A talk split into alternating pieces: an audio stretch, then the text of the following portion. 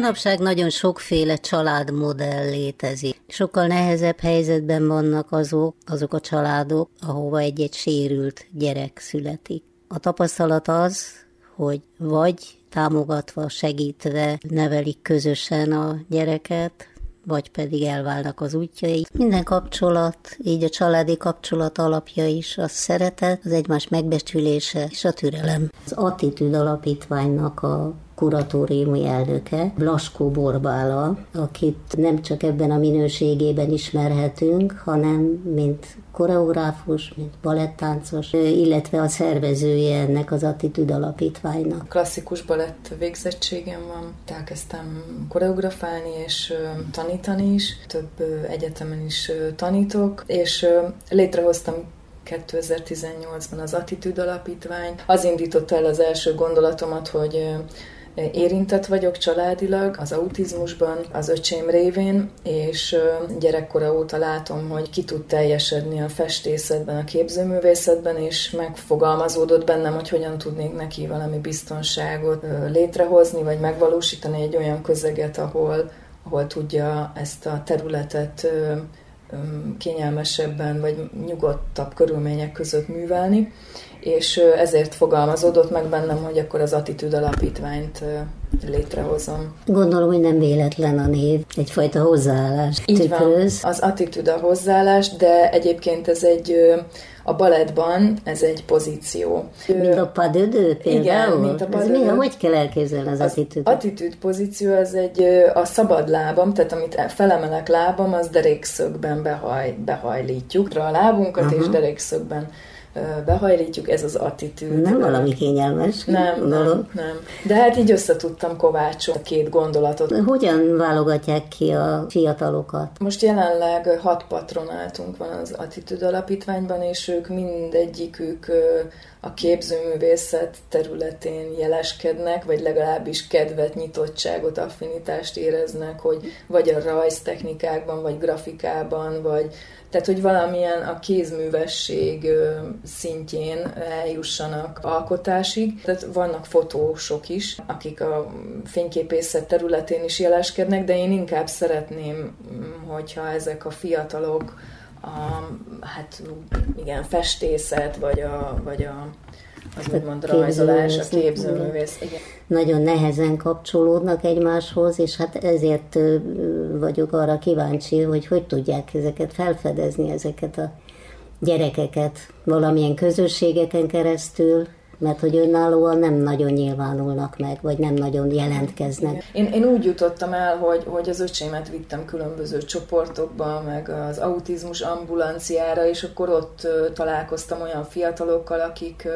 aspergeresek, vagy autizmussal élők, vagy hátrányos helyzetben, tehát sérültek. Azt vettem észre, hogy valamit találnak a képzőművészetben, amin keresztül egészen másfajta szemléletet vagy perspektívát tudnak láttatni a világból, és engem ez hát nagyon el tud varázsolni, hogy, hogy ők valahogy furcsábban látnak. Nem tudja szavakba önteni, de papírra vetni meg igen, színekkel, formákkal, ábrákkal, tehát nagyon, nagyon furcsa. Igen, rendkívül kitartóak a munka munkában rendkívül aprólékosak, csökönyösen ragaszkodnak bizonyos dolgokhoz, ami, ami lehet, hogy ebben a tekintetben előny is. És mit lát, hogy használ nekik ez a fajta megnyilvánulás? Én, én azt látom, hogy a sikerélmény, tehát hogyha azt látják, hogy, hogy az ő rajzukból egy produktum születik, akár egy pólón megjelenik, akár egy mappán, vagy egy füzet borítón, akkor, és azt más emberek megdicsérik, akkor ők ezt úgy, annak tulajdonítják, hogy hát ők elértek valamit, valamit, vagy hasznos részei a társadalomnak, tehát hogy nem mellékes az ő munkájuk, vagy amit hozzáadnak a világhoz, az, az elismerésre méltó.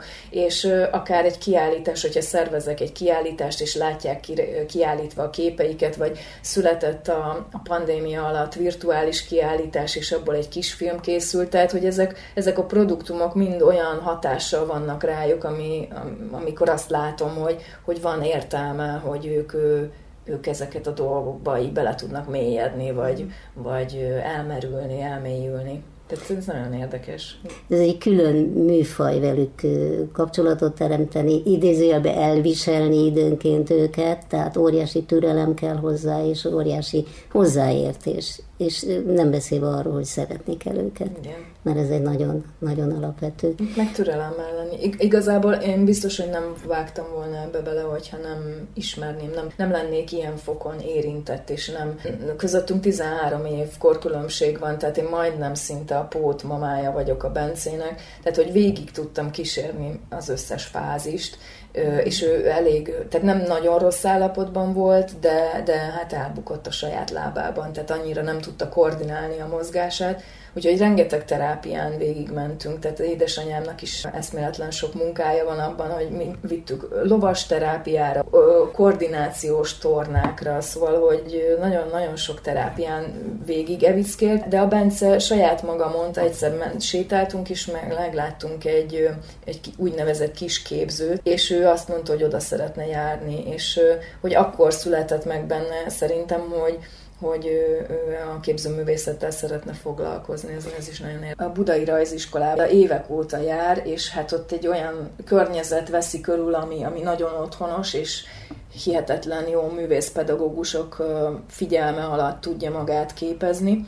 és ott, ott elkezdett szobrokat, kis plastikákat készíteni, de ezek sokkal alacsonyabb színvonalon vannak. Tehát ott nem érzek akkora változást, vagy akkora fejlődést, mint a grafikáiban. Tehát nálunk könyvkötészet az uh-huh. jelenik meg.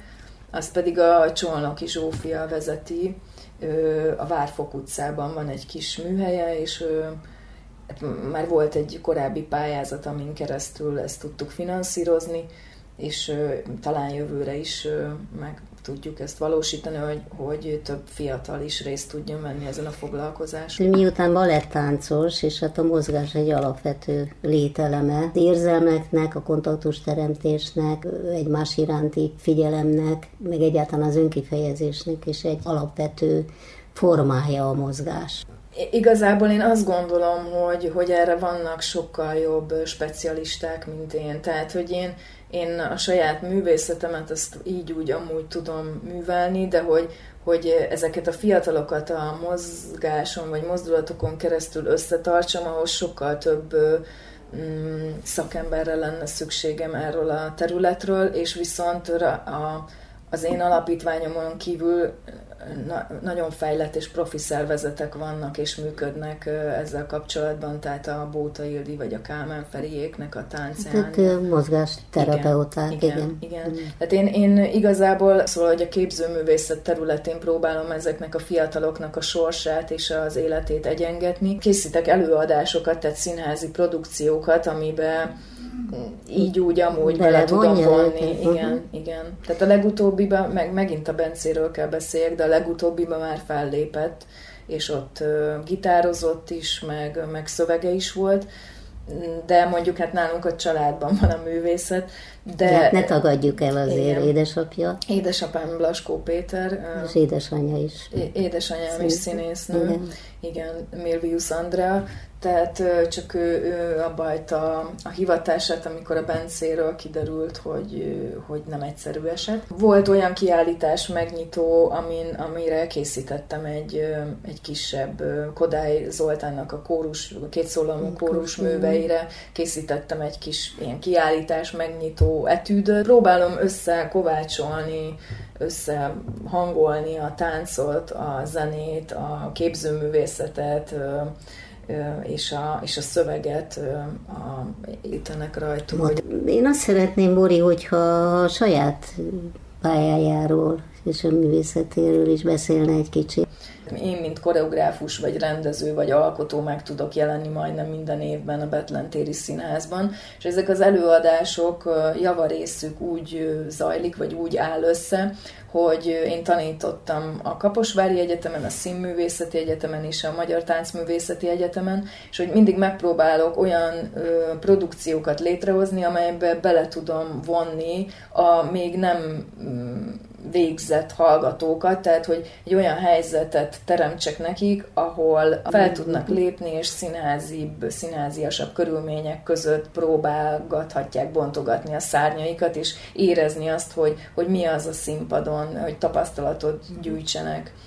És akkor ez az úgynevezett tehetséggondozás, ami a Betlen Színháznak is a, az arculatához hozzátartozik, ez nagyon adott az attitűd alapítványnak a tevékenységi köréhez is, úgyhogy ez egy nagyon jó fúzió lehetőség. Igen. Bori, nagyon sok kitartást Köszönöm. kívánok. Az Attitűd Alapítvány vezetőjével, Blaskó Borpálával Torda Judit beszélgetett.